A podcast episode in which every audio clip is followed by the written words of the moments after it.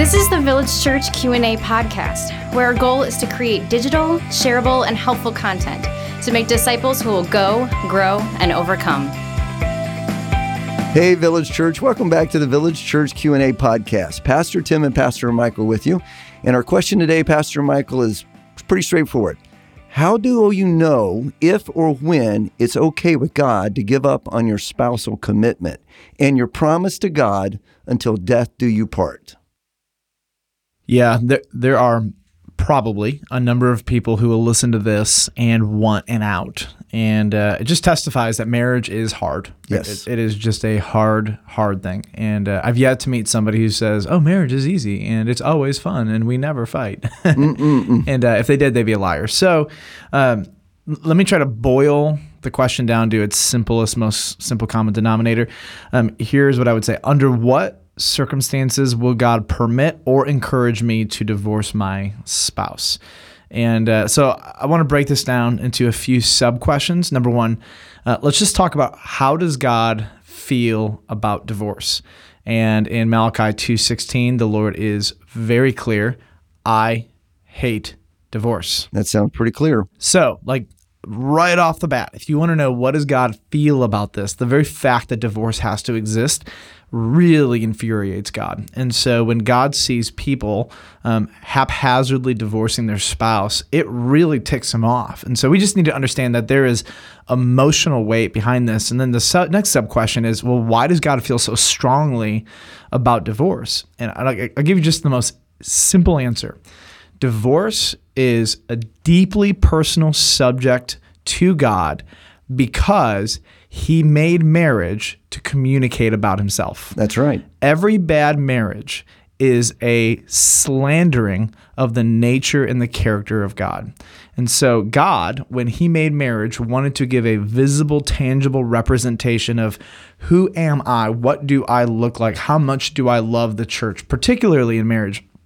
I think what really pushes him to the edge is when men do not love their wives as Christ loved the church. Yeah, they don't have that sacrificial love. Absolutely. So in every marriage, marriages thrive when husbands lead by giving their first and their best for the benefit and the good of their wife so that Christ might be formed in Amen. her. I totally agree. So when a husband doesn't do that, it is a misrepresentation. And so I don't know about you, but do you want me walking around misrepresenting your nature and your character to everybody on the planet? The answer not is negative. So you can start to understand why God feels intensely uh, um, about this. Um, sub question number three: Why then does God even allow? Divorce. So I want to read to you from uh, Matthew chapter 19, and the religious leaders are trying to catch Jesus and, and tr- trick him. So here's here's what he says. At the end of his discussion, he says this So they are no longer two, but one flesh, talking about a husband and a wife in marriage. What therefore God has joined together, let not man separate. So they respond to him and they say, Why then did Moses command one to give a certificate of divorce and to send her away? Jesus said to them, Because of your hardness of heart, Moses allowed you to divorce your wives. But from the beginning, it was not so. Very clear. So, summary if there is a divorce, one or both parties are having an incredibly hard, unrepentant heart. But this was never the intention of marriage Not from the from the beginning. very beginning. This was not the way it was intended to be. And so, every divorce that you see, someone or both parties have hardened their hearts to a degree in that moment in that process. And um, that's that's hard to say because again, fully aware of a number of people at Village, for example, who were married and are divorced. Some were married and divorced as non Christians, some as Christians. The goal of this is not to unnecessarily offend, but I will say that um, it will go well for someone who in the past has made mistakes in this area to be able to get over the offense of what Jesus says, look in the past, call it for what it is, repent of that, um, and tell God you're sorry. Right. And then move forward without those same kind of uh, mistakes or difficulties in that relationship For sure. for the future. Absolutely, and um, and so another sub question, which we won't even answer now, is well, if I divorce my wife and then remarried somebody else, do I divorce her and go back and remarry? That's another question for Hmm. Whole another another day. question. Yep. So why does God allow divorce? Very simply, because one or both parties in that moment have had a hard heart and will not seek restoration and reconciliation with each other. Mm-hmm. Okay, so now here's here's the question, the final sub question, which actually answers what this um, What the person's asking. yeah, what they're asking. Mm-hmm. Under what circumstances will God permit divorce? Encouraging, we want to take that out. God's not really ever like, yeah, He's never just, encouraging it. I want to, want to just say, I'm really excited for you, Yeah, the, the goal is always reconciliation, if Yes. at all possible. if at all possible. So, under what circumstances will God permit a divorce? Number one, when a Christian is abandoned by a non-Christian spouse. It's called the abandonment principle. Mm-hmm. Comes from 1 Corinthians chapter 7, 15 and 16 where Paul says, "If the unbelieving partner separates, let it be so. In such cases, the brother or sister, meaning the Christian, is not enslaved. God has called you to peace. How do you know, wife, whether you will save your husband, or how do you know, husband, whether you will save your wife? And he basically goes on and says, Look, if your husband or wife leaves you, you are free to divorce them if they are not a Christian. Huge distinction that the Apostle Paul makes. Um, he also makes a distinction and says, if you're married to a non Christian, um, do not leave them at Right. all. Don't leave them. Don't walk away. Yeah, but this if- is not an excuse for a divorce. Yes, but you don't need to feel um, enslaved to a marriage um, if a non-Christian does leave the marriage, walks away, and does something else. You're free from that initial covenant or commitment. So number one is the abandonment principle. Number two is the adultery principle. And Jesus says in Matthew 19, 9, I say to you, whoever divorces his wife except for sex- sexual immorality and marries another commits adultery. And in this context, uh, this simply means the actual act of adultery. Some, um, particularly wives, have wanted to say, well, my husband looked at pornography, that's adultery of the heart, therefore it is adultery, therefore I can divorce him. And Jesus, although all sins lead you to hell, all sins are not the same. And trust me, Every wife would rather have her husband committing adultery of the heart than actual physical adultery. Adultery of the heart does not sever the covenant.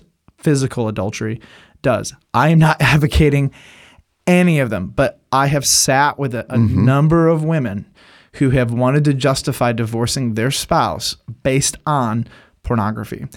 Um, and I just want to make clear here that that is not uh, a founda- a biblical foundation. Now, does that need to be addressed, dealt with, disciplined by the church? Does that mean confrontation needs to happen? Does that mean sin needs to be exposed? Yes, yes, yes, yes, yes, yes. Um, but we have abandonment and adultery. Yeah, and neither of these two circumstances are a license or a permission to pursue a divorce. Right. They're just uh, Jesus's reasons for why divorce is allowed. Yep. So if if your um, spouse leaves you, if they're not a Christian, um, you obviously want to extend a hand and say, "Please don't leave me." But if they're just belligerent and they're like, "No, I'm done," well, you can walk away and say, "You know what? I did my best. I pursued peace. I can't save that person. And you can't force them to come back. You can't force them to love Christ and to love uh, the Savior that you love. Yep. So there, there's a, a subcategory here, which uh, a question that is often asked is, uh, uh, culturally speaking, um, a third category is for peop most many people, um, physical or sexual abuse is a reason um, that God would support divorce. And I think the the simple answer is um, we are pro separation, even permanent separation, um, in any circumstance where anybody is physically in harm Amen. ever. Um, we are pro that. And uh, some people have have made a case that this is actually an application of the abandonment principle. Um, depending on the circumstance, that may or may not be if it's with a non-Christian abusing physically or sexually a Christian, right? So, um, but these are moments where um, people want me to give simple answers in some of the most emotionally tumultuous, difficult, painful, gut wrenching, soul killing experiences. Okay. And so I want to just be real sensitive to this and say, I can't tell you what the divorce answer is, but I can tell you um, under no circumstances would we ever tell somebody to stay under the same roof Right. with somebody who is physically or sexually abusing them. That is uh, just ridiculous. There are stereotypes that Christians think this. And I've never met a pastor or a Christian who says, "Yep, they're abusing you, but you need to submit." Like never once have I actually heard anybody say that. And but I have heard non-Christians um, say that that is what Christians believe and would encourage them to do. So, um, two clearest reasons that Jesus permits with hesitation divorce, abandonment, adultery. But as far as we're concerned, we should seek reconciliation because this is deeply personal to Jesus and it's far bigger than us. Thank you, Pastor Michael, for reminding us of the biblical teachings of Jesus on marriage and divorce. Listeners, please don't forget you can submit your questions to our podcast by going to our church website and just clicking on the link that says Q&A podcast question. Please join us next time when we answer the question, if God is our father and Jesus is his son, does that make Jesus our brother? Looking forward to speaking to you next time.